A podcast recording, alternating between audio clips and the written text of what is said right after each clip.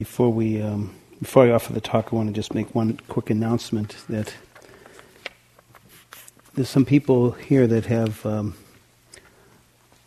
a lot of sensitivity towards any scents, um, lotions, shampoos, um, perfumes, aftershave, and if you could kindly be mindful of um, of not having any strong scented products on you, that would be very, very helpful. Some of us may have um, a lot of reactions to these, so I appreciate if you could um, be conscientious of that. There is unscented products in the manager's office, so you can go there and get them if you don't have them. So thank you. So I, I think tonight. Um, like to begin with reading from Hafiz, who's a Persian poet. It's called For Three Days. So, not many teachers in this world can give you as much enlightenment in one year as sitting all alone, oh, for three days or a couple days in your closet. That would really do it. And that means not leaving. And you better get a friend to help you with a few sandwiches, and you better get yourself a chamber pot. No reading, uh uh-uh, uh no writing. That would be cheating.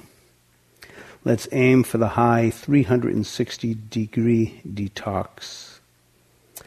However, this sitting alone is not recommended if you're normally sedated. Dear one, don't let Hafiz fool you. There is a ruby buried in here.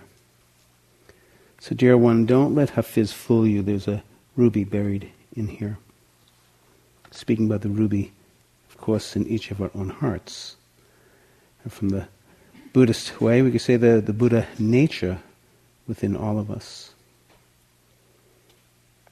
So I want to congratulate you. Made it day number two.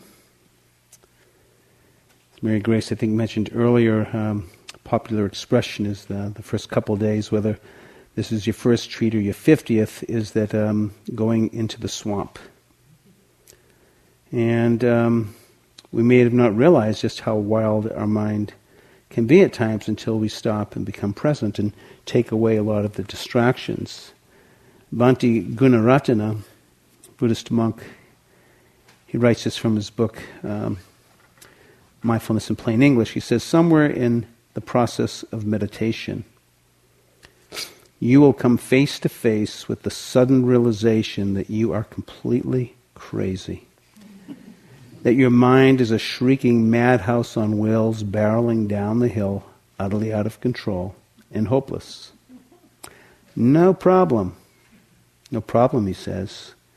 He says you're not any crazier than you were yesterday. It's always been this way, but you just never noticed. Not a problem. You're not any crazier than you were yesterday. So I really want to spend a little bit of time now just to really help uh, to normalize uh, so many of our experiences. And I had some group interviews today, and you know, hearing about the challenges, and you know, it's a very different way of life when we enter into retreat. Very different than our world, regular world. So I want to normalize the challenges that many of us are experiencing. Bhante Gunaratana, he has another word that he speaks about with meditation. I kind of like this word. He says, it takes gumption to meditate. John Kabat-Zinn says it's, meditation is not for the faint of heart. It's, it's something to sit with ourselves and bear witness to what's going on in our own body and mind. What we are undertaking here is of in my opinion, some of the, nos, the most noblest of works, this work on ourselves. On the other side, we could say there's nothing more difficult. We also could say there's nothing more rewarding. And also, we could say, what, what else is there to do, anyways?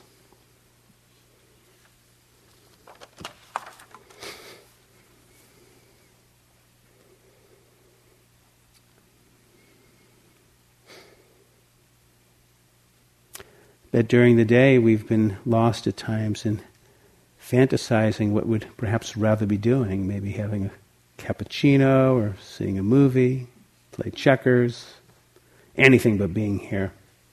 You may even contemplate it. I wonder if anyone ever has really died of boredom in a meditation retreat or restlessness.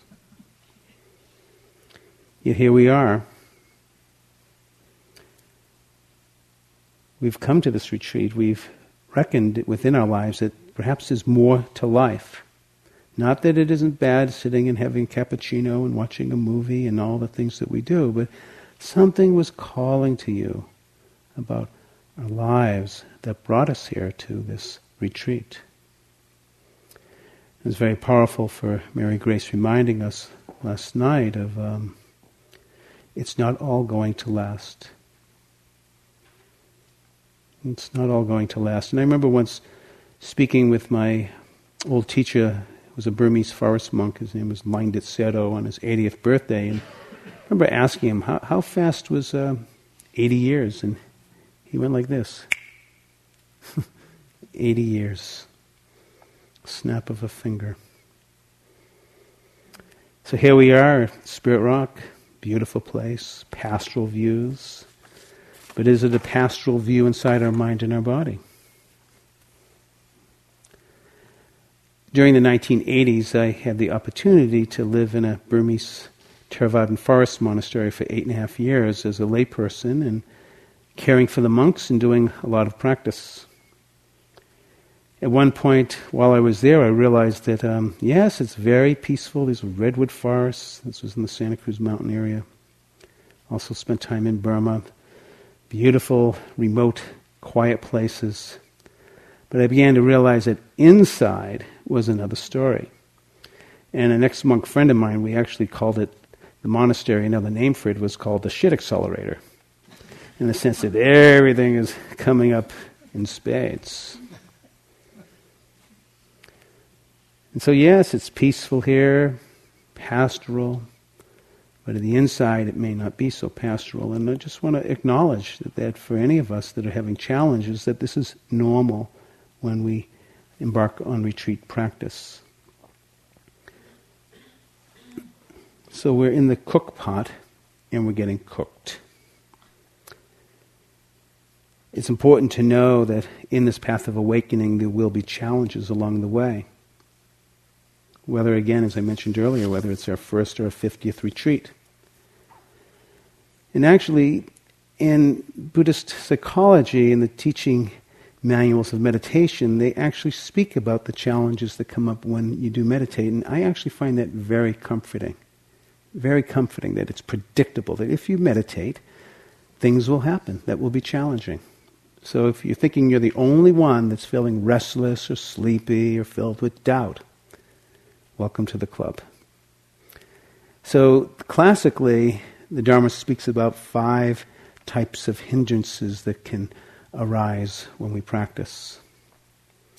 One is sense desire. The second is aversion or anger. The third is restlessness. The fourth is sleepiness, or this old archaic English words that I like, sloth and torpor. And the fifth is doubt. And they speak about these hindrances as impediments to our progress in meditation. Some ways we can say that they feed from a psychological point of view our neurotic and narcissistic tendencies that fuel our grasping, our aversion, our ignorance, our unawareness. Sometimes we might feel we're being consumed by one of these hindrances. Sometimes it might be more than one. I like to call this an MHA, a multiple hindrance attack. Very uncomfortable. Very uncomfortable to be filled with sense desire, aversion, restlessness, sleepiness, and doubt all at the same time. the Dharma speaks of a simile of the pond, and that a pond um, often has very clear water, but when you're filled with sense desire, that water becomes colored with all these colored, beautiful dyes, so you can't see through. And if you're having a lot of aversion and anger, the water's like boiling, and so you can't see through. If you're feeling very restless, it's like strong winds that are choppy the water so you can't see through the water. I love this one. If you have a lot of sleepiness, sloth, and torpor, the ponds is just covered with thick algae. And the last is doubt, which is also pretty good. It's when the mud is all getting stirred up in the bottom and everything just all kind of not seen clearly. The root causes of all of these types of challenges are based in our grasping, in our aversion, in our unawareness. said in the Dharma that there's no fire hotter than grasping, and no ice colder than hatred, and no fog thicker than not seeing clearly, or ignorance, or unawareness. My teacher Taungpulu Sayadaw, he said that midnight is dark the new moon is dark. The thickness of the forest is dark. But darkest of all is unawareness. Darkest of all is unawareness, not seeing clearly. So I'd like to just take a brief, closer look at some of these hindrances. And so the first one is sense desire. And it probably can be summed up in three or four words I want it now. I want it. And I'm going to dream about it. I'm going to fantasize on it. I'm going to love it. I want it. The Thing is, if you, those of you that have ever fed a wild cat or raccoon, they come back again and again and again. So we start feeding these, they'll return. So we're talking about a type of a grasping, sense desire that's intoxicating, it's compelling. So its opposite can be summed up in three or four words I don't want it. Anger, aversion, I don't like it, I hate it. I'm stuck. Sometimes our mind is just filled with not wanting it to be the way that it is. Has anybody had any anger aversion or any grasping come up in the last couple of days? Yeah. Yeah. Just want to normalize it. It's normal. We're human beings. We're meditating. We're beginning to take a closer look at the workings of our own mind and our own body, our own hearts. Restlessness, ants in the pants, pacing tiger. I just recently taught in Germany, and they have an expression for restlessness. We say ants in the pants, they say bees in the butt. That was an expression I hadn't heard before. Crawling out of my skin. Yeah, maybe we do wonder will I die of restlessness or boredom right here? Lots of energy with restlessness, but it's not harnessed, it's unwieldy. Sloth and torpor. Mary Grace spoke about that this morning. And, you know, from our point of view, there's Sleepiness can come up for a few different reasons, and one is hello, you're tired. And many of us don't even realize how exhausted we are until we stop. Sometimes we've lost so much uh, disconnection from our own bodies, our own biorhythms, our own circadian rhythms that we don't even know. And, and sometimes, of course, during our day to day lives, we can't even afford them to stop to take a rest in the afternoon because I go pick up the kids. I got to do the laundry. I got to go back to work. I got to do an errand. So sometimes when we begin to meditate, um, the body begins to reveal itself and reveals just how exhausted that we are. Now, I'll never do this, but I have had a fantasy of um, like on a meditation retreat, like a week long one, is maybe put out beds in the meditation hall for the first three days and have people just sleep. And then at the end of the three days, okay, let's wake up and we can be here. Now, sometimes we also fall asleep because we don't want to feel. We don't want to be in touch with what's here remember some years ago, um, a woman was taking one of my mindfulness classes, and she was extremely overweight. And um, when she did the meditation, which was we were doing, was called the body scan. As soon as she, it began with the left foot, and she said, as soon as I got to my left foot, I was out. I was gone. This happened for weeks on end, and finally, after about five or six weeks, she came to class and she said, I finally listened to the body scan.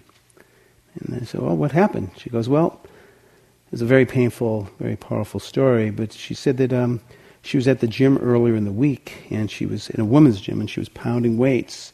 And she began to look around the room and saw that she was lifting bigger weights than anyone in the gym. And a moment arose that she felt powerful, she felt beautiful. And then it got her in touch with, she, she shared with us in the class, all this profound shame that she had about herself and her body. And so as soon as I got to my toe, I'm out of here. I am going somewhere else. So it's a very beautiful healing, getting in touch with that beauty that is also within us. But there's times where we go to sleep because we just don't want to feel it, don't want to be there.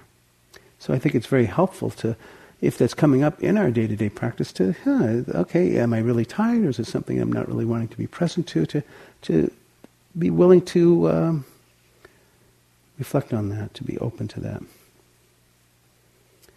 And of course, um, you know, just not living a balanced life can really, you know, contribute to our tiredness.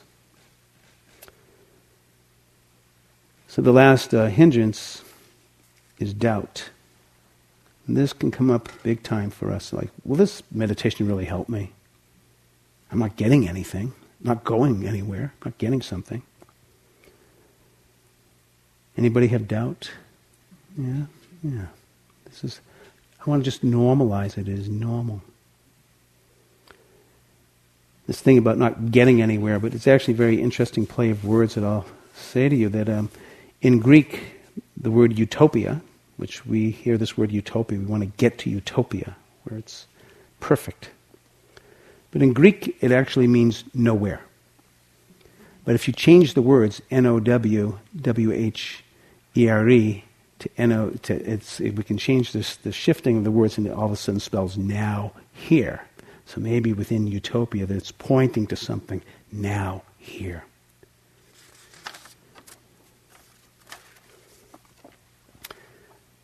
So, very briefly, how to work with these hindrances. And I would say that perhaps the most powerful antidote is mindfulness itself.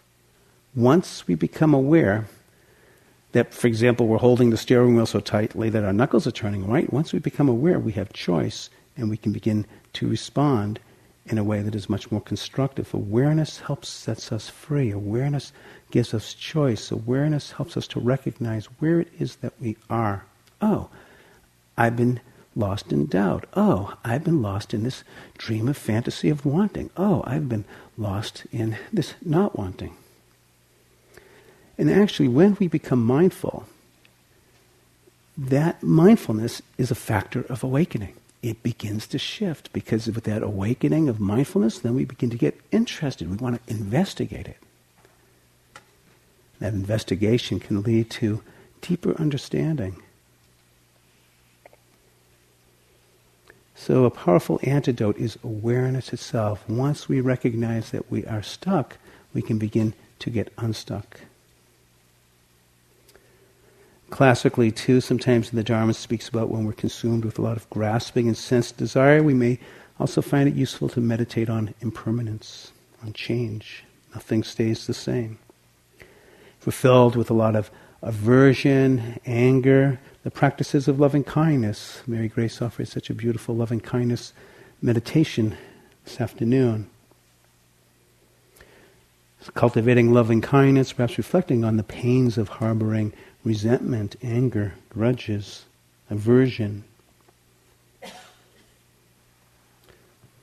Also, the practices of generosity can help to bring down the fires of aversion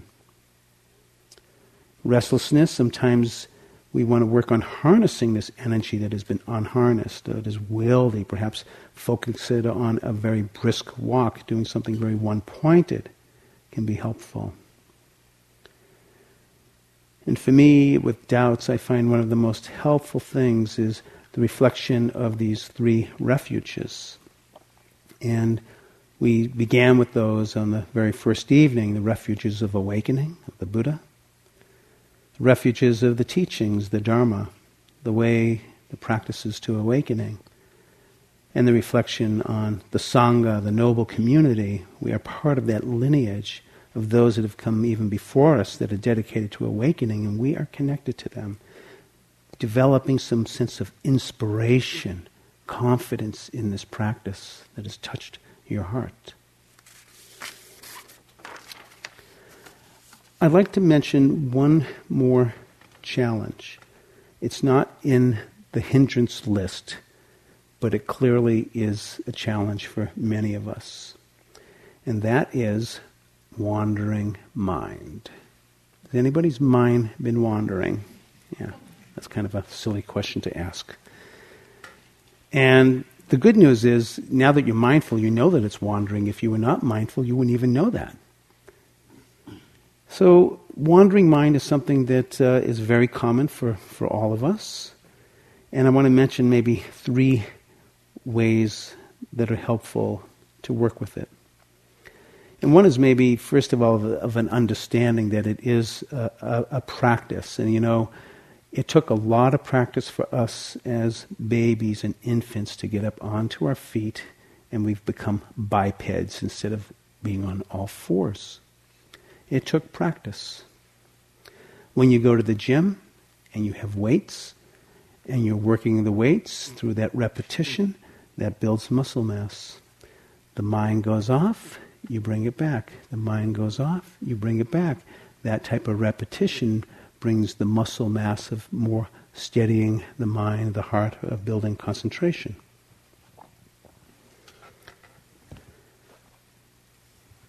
So there's a saying from a teacher, I think I mentioned it earlier, that even if your mind wanders off every other moment, bring it back quite gently. And if you did nothing for the whole of your hour, but bring it back every time it went off, which seemed like every other moment, your hour would still be well employed. It's a very loving way of holding the practice. Even if it went off every other moment, you're bringing it back. That type of training, that type of repetition is helping to support the concentration, the steadiness of the mind. It's like priming a pump. Now, another potential revealing aspect of the wandering mind is if you recognize and see it enough going off and see where it went to, and it's going off into some deeply unfinished business that really does need attention, that's actually good information. Maybe that not maybe during this retreat you have to go and make that phone call, but like, wow, I'd never realized just how upset I've been with this situation, and so it's beginning to reveal to you uh, perhaps what's been going on underneath the hood that we haven't had a lot of awareness about.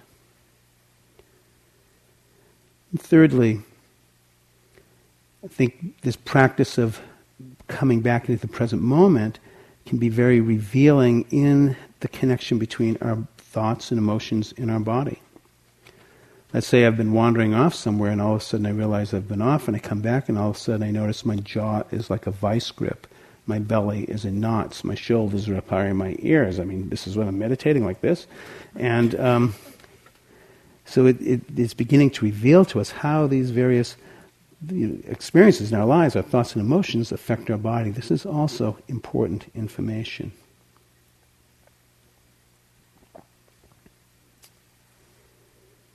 So I'd like to just um, suggest working with the practice, cultivating our patience.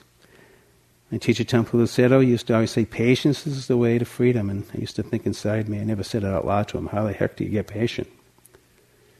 But then I began to sit with impatience and kind of studying it, cooking in it, and I began to realize that my ability to be able to sit and acknowledge and open and be with my impatience was actually building my patience.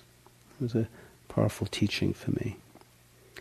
So I want to invite you to be patient with your practice, but not only be patient, may it be a practice that you can bring some sense of compassion. It's a teacher from Australia, meditation teacher, he says, Don't let meditation be another act of self improvement that wraps your life in a knot. or he calls it the subtle aggression of self improvement, how we can keep on putting ourselves in very difficult places. There is an importance towards wise effort. That's not to negate the importance of making effort in our practice. And at the same time, let us be wise and not be very hard on ourselves. Let us train with kindness, as I was sharing with you about the dog. You know, you train a dog with kindness, it'll roll over and sit up too. You don't have to beat it.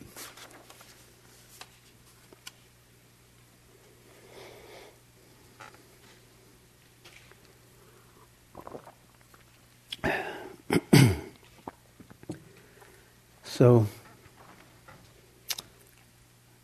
I think that's enough of working with these challenges and want to move into talking about the body. So, in the first foundation of mindfulness, there's actually six distinct practices, and we've been actually working with the first three. First is the mindfulness of breathing, second, mindfulness of postures, third, bringing mindfulness into our activities, bending and moving, eating, and so forth. There's three other practices that are taught in the first foundation of mindfulness. So the fourth one is the 32 parts of the body meditation, and fifth one is a meditation on four primary elements solidity, liquidity, motion, and temperature. And the fifth is a contemplation on death. It's actually quite a, a graphic um, contemplation of, of decomposition from a body that has freshly died until it turns into dust. Tonight, I want to speak about, and for the next few days, we'll be practicing the 32 parts of the body meditation, and perhaps later in the week we may touch lightly upon the elements. So you'll have some experience with those. And actually, I feel like we got some of the meditation instructions on the mindfulness of death last night in the talk. This fragile, precious world that we live in. I didn't realize as I was walking outside here tonight first time seeing it, I came to this bench. They're like, huh, this this bench hasn't been here before, and walked to it, and it was a bench in honor of Steve Young, who Mary Grace talked about last night. Dharma brother. So um, the practices of death come and go within retreat, obviously. But I'd like to speak about the 32 parts of the body. And Again, coming from this very powerful quote from the Buddha in the Samyutta Nikaya, he says that within this fathom long body, with its thoughts and emotions, lies our world. Its origin and its cessation and its pathway to freedom within this fathom long body. This body is the vehicle that we live inside of in the path of awakening. It's not outside of the body, but it's in it. There's a funny story about uh, a character in in um, a book, The Dubliners, by James Joyce. Uh, his name was Mr. Duffy, and it was said of him that Mr. Duffy happened to live a short distance away from his body. And so we're going to try to not be like Mr. Duffy, but actually enter into this body. And I'll actually maybe just share a little bit of a story about how I entered into this practice. Um, that I, I, was f- actually first introduced to the 32 parts of the body practice in Burma in 1980. I ordained as a monk under Taungpulu Sayadaw. And in no time, he had me starting to chant these parts and sent me out to some forest cave and go meditate on them. And I, I, I thought I was fascinated with it, but I didn't quite fully understand it. And also, we practiced more traditional Vipassana meditation. But I, I was kind of fascinated with this list of body parts. And eventually, I left the monastery and got married. And um, I, I, I, actually thank John Kabat-Zinn because he created a whole job for all these Dharma bums that didn't know what to do with their lives. I started teaching mindfulness based stress reduction. Very grateful to John. Otherwise, I don't know what I'd do. And um, within mindfulness based stress reduction, we teach a practice called the body scan, beginning with the left foot, working your way up to the top of your head. So it's a, it's a body oriented practice. And so, you know, I, I felt very comfortable practicing it and working with it. And all these years, I also kept chanting the 32 parts of the body and practicing with it on and off. And it's very funny to say, but I'm just about 60, so I can say it, that I worked with that practice with the 32 parts of the body for 26 years. And in 2006, I all of a sudden realized, wow, this is a very powerful practice. I'm a slow learner, 26 years hanging out with it. And um, I wish I had a PowerPoint just to show you this one picture, but it's a, it's a picture of some cows from a Gary Larson Far Side cartoon, and they're sitting in a pasture, and they're eating grass. This is what cows do they eat grass. One cow all of a sudden has a major insight, a major epiphany, and starts calling out to the other cows, Hey, wait a minute, we're eating grass. We're eating grass. Hey, wait a minute, we're eating grass. So, in the same way, after 26 years, wait a minute, we got a body. We got a body. We got a body. It's kind of funny to say that, but that's really how it, it was for me.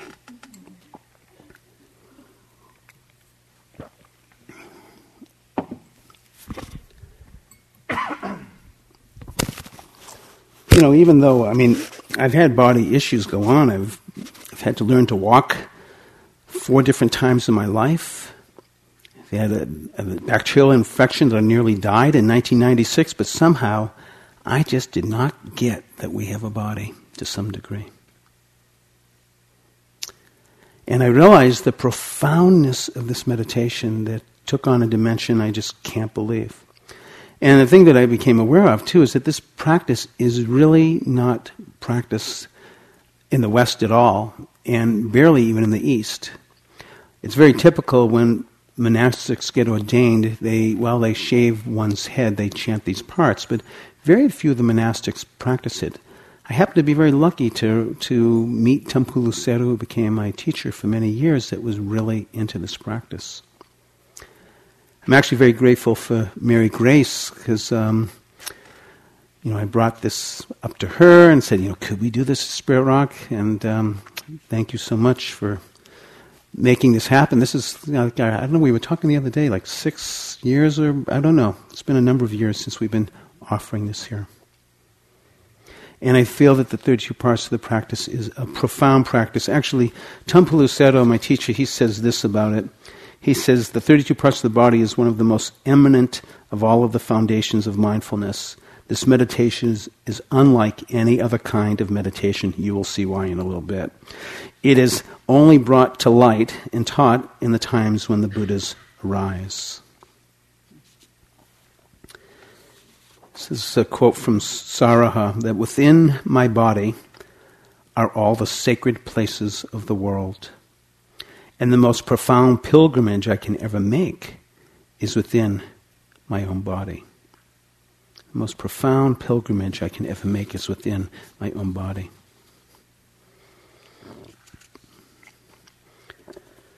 So I brought on the backboard in the next few days, you're welcome to look at the, the affectionately called the thin man. That's uh, an, an anatomical chart, and you can actually pull out the different layers so you can see different insides of the body as we go through these parts. If you're not sure what they look like, you'll see them there. Also, on that table, I will. You, some of you might like this, some of you might going, oh my God. But uh, I'll, I'll give you some pictures of when I had a meniscus knee surgery. You can see the inside of my kneecap and so forth. And then had a couple of colonoscopies. If you're interested what the inside of my large intestine looks like, you're welcome to take a look at it and some other little goodies. Anyways, I'll put it on the back table so you can see. My doctor just got a real kick out of me. Could I have that picture, please? but actually, he's a meditator, so he actually he really understood and thought it was really great too.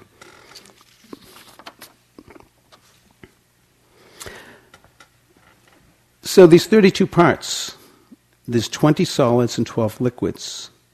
But I bet you're wondering what they are. So I'll recite them to you.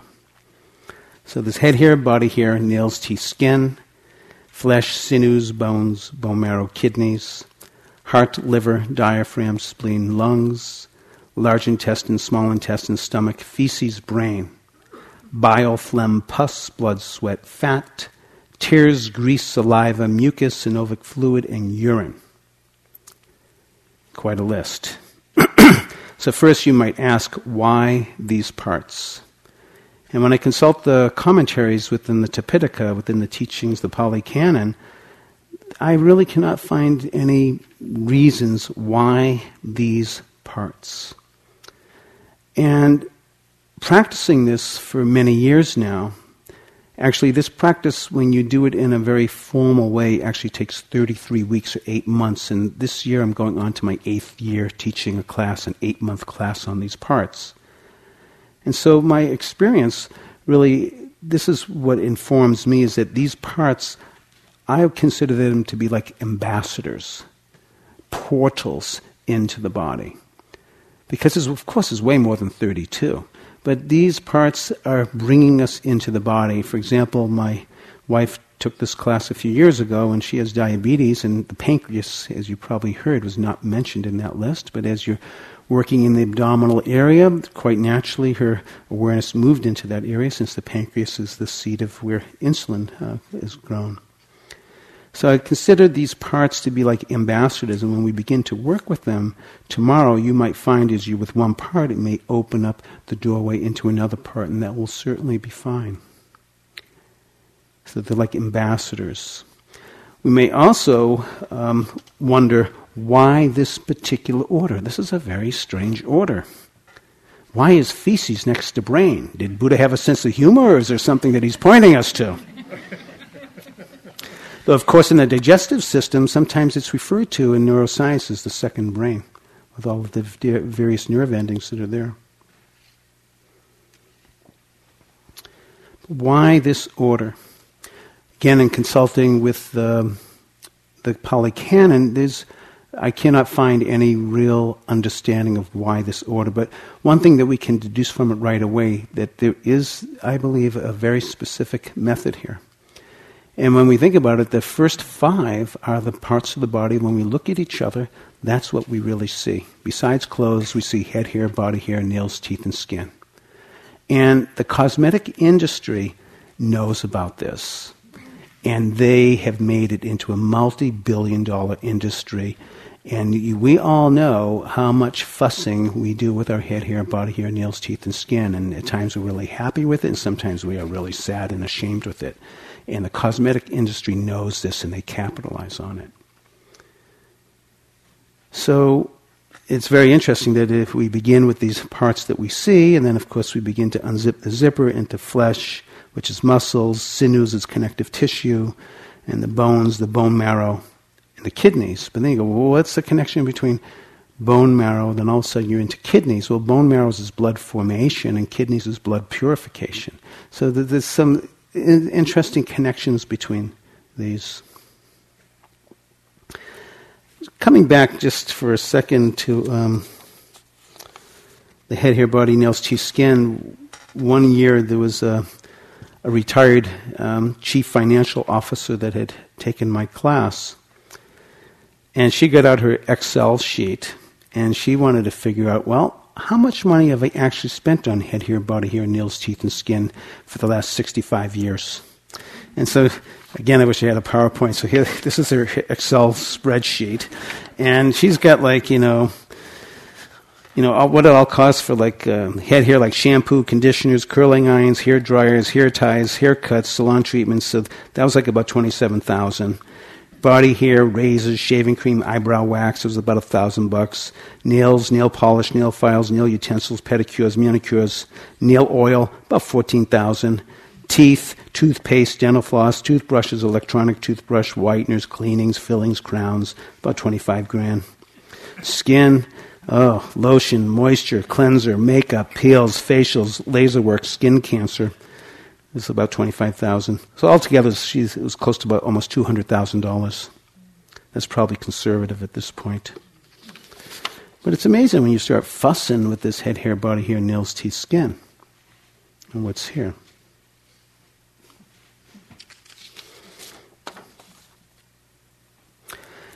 This is a specific method of practicing this meditation. And it first begins with the verbal. Someone asked the other night, Are we going to be doing any chanting? And the answer was yes. And so we're going to be actually chanting these body parts, and you, you actually now have a, a sheet of it in your hands. We will not be chanting tonight, but tomorrow morning at 7 o'clock, so we'll have the first 30 minutes of silence, and then we're going to chant the body parts three times forward, three times backwards, three times forward and backwards. If you didn't get a sheet, there's some out on the hall there. But what what is prescribed, and it's actually kind of a funny phrase, it's called the sevenfold skill in learning. What this means is seven different aspects that we practice to develop this meditation. So the first is to learn it verbally. So there's a, uh, the sense of knowing the parts orally, verbally, and that sets the condition to know it then mentally. Then from mentally, we want to penetrate into the part, knowing its color, its shape, its location, the direction, and what it's bordered by.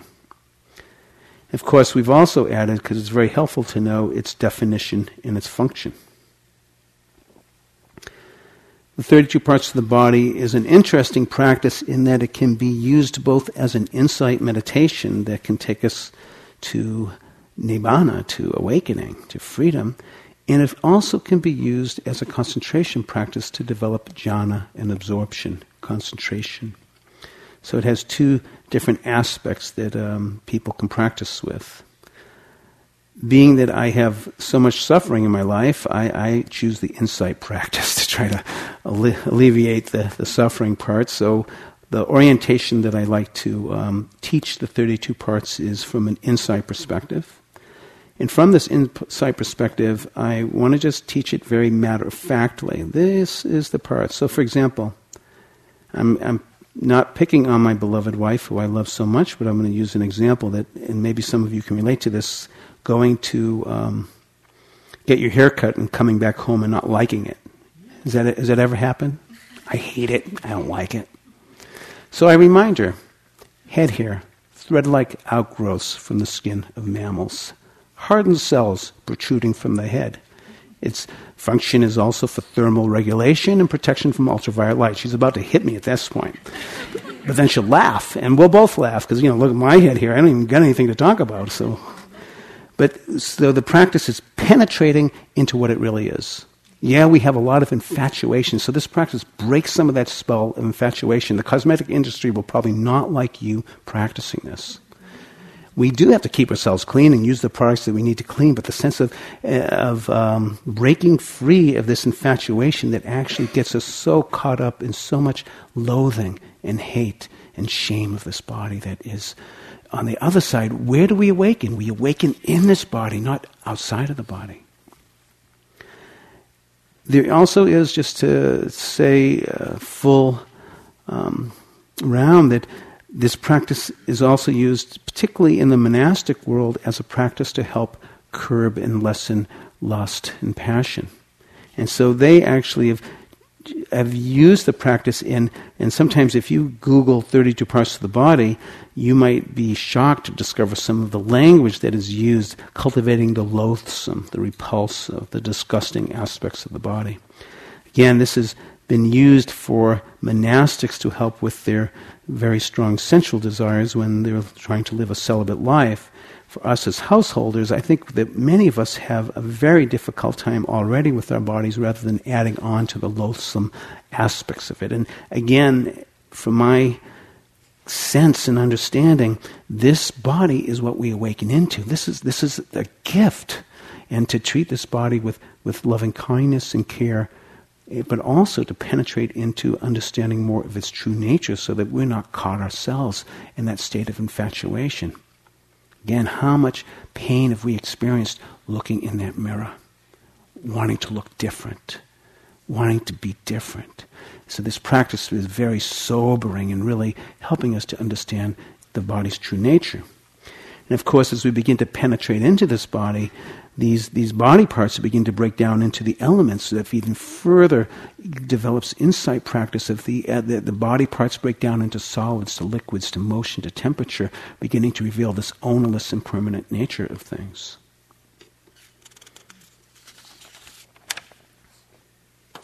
So the benefits of this practice, and I've already spoke a little bit about, is, is seeing through this narrative self, this I, me, and my.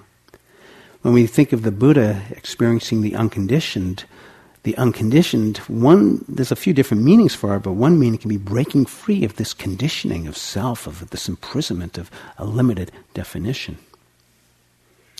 Another benefit is that this practice, again, amasses concentration It says in the text, you will be intelligent, you will have a good memory, you will develop absorption. Another benefit is that you will conquer boredom and doubt. There's also references in this practice of using this practice for healing meditations. There's a friend of mine that lived at the that came to the monastery. She didn't live there, but she had lung cancer, terminal lung cancer, with under one year to live. And the monks said you need to practice the 32 parts of the body, particularly the section where the lungs are in. And so she began to practice it very faithfully, and she began to get a little bit better. At the end of the year, she sent her oncologist a little postcard. It said, Still here, love Barbara. And this went on for six years, sending her oncologist, Still here, love Barbara. Fortunately, at the end of um, of a sixth year, um, her cancer did come back and she did uh, pass away. But even in her passing, I believe that she died with deep healing in her heart. And I'll just share with you a, a poem that she wrote shortly before her death. Shortly before her death, she wrote this poem. She said, It's not the will to live which sustains my life, but the release from fear. I have not outwitted death, but broken free from the stranglehold of fear. At Christmas, we celebrate the wonder of birth. At Easter, the miracle of rebirth. What then of death? Without fear, death unfolds like a warm cloak of soft black wool. Death is the abyss from which all life emerges drawn by the light. Barbara Roberts.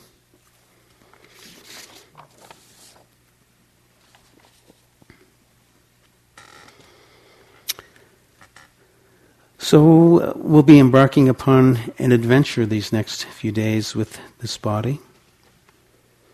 And the orientation that I liked us to work with is as we penetrate into these parts to be mindful of what is felt physically and what may be evoked mentally and emotionally. It's said in a very beautiful poem by Martha Elliott that your history is here inside your body.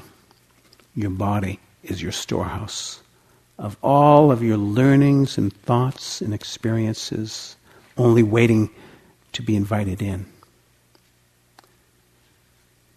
Your history is here inside your body. Your body is your storehouse remember one person in my class was meditating on head here.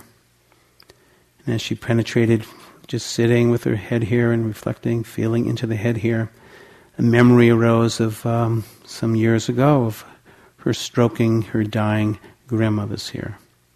Our history is here inside our body. So as we go into this practice, being mindful of what is arising as we sense and feel into it and potentially what it may evoke in our hearts. So I think I'm about done. I want to just read you a spicy poem and then um, a beautiful one. So the spicy one is by Mary Oliver. Some of you know Mary Oliver. And this poem is called The Body. And she says, Bless the fingers, for they are as darting as fire. Bless the little hairs of the body, for they are softer than grass. Bless the hips, for they are cunning beyond all machinery. Bless the mouth, for it is the describer. Bless the tongue, for it is the maker of words. Bless the eyes, for they are the gifts of the angels, for they tell the truth. Bless the shoulders, for they are our strength and our shelter. Bless the thumb, for when it's working, it has a godly grip. Bless the feet for their knuckles and their modesty.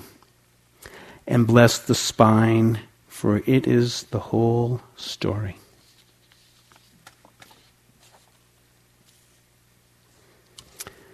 So this is from Tsongkhapa, Tibetan teacher. It says the human body at peace with itself is more precious than the rarest gem. Cherish your body. It is yours, this one time only. The human form is one with difficulty and it is easy to lose. All worldly things are brief, like lightning in the sky. This life you must know as a tiny splash of a raindrop a thing of beauty that disappears even as it comes into being. Therefore, set your goal. Make use of every day and night. The human body, at peace with itself, is more precious than the rarest of gems.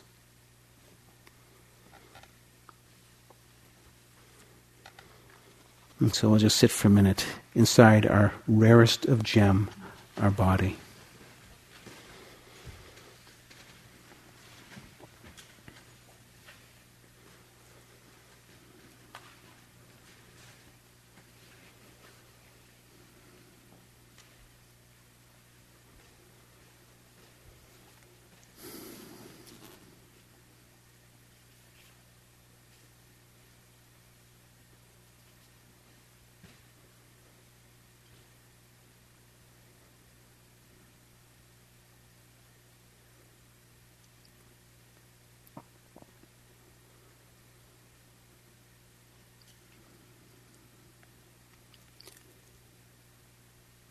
And so may all embodied beings dwell with peace.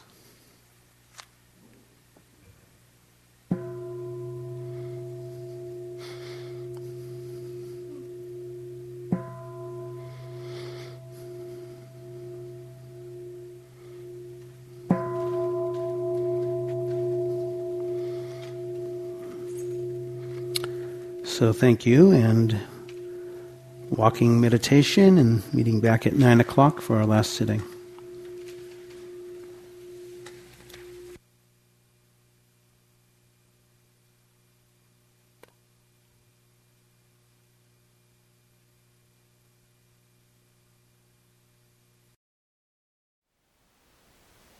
Thank you for listening.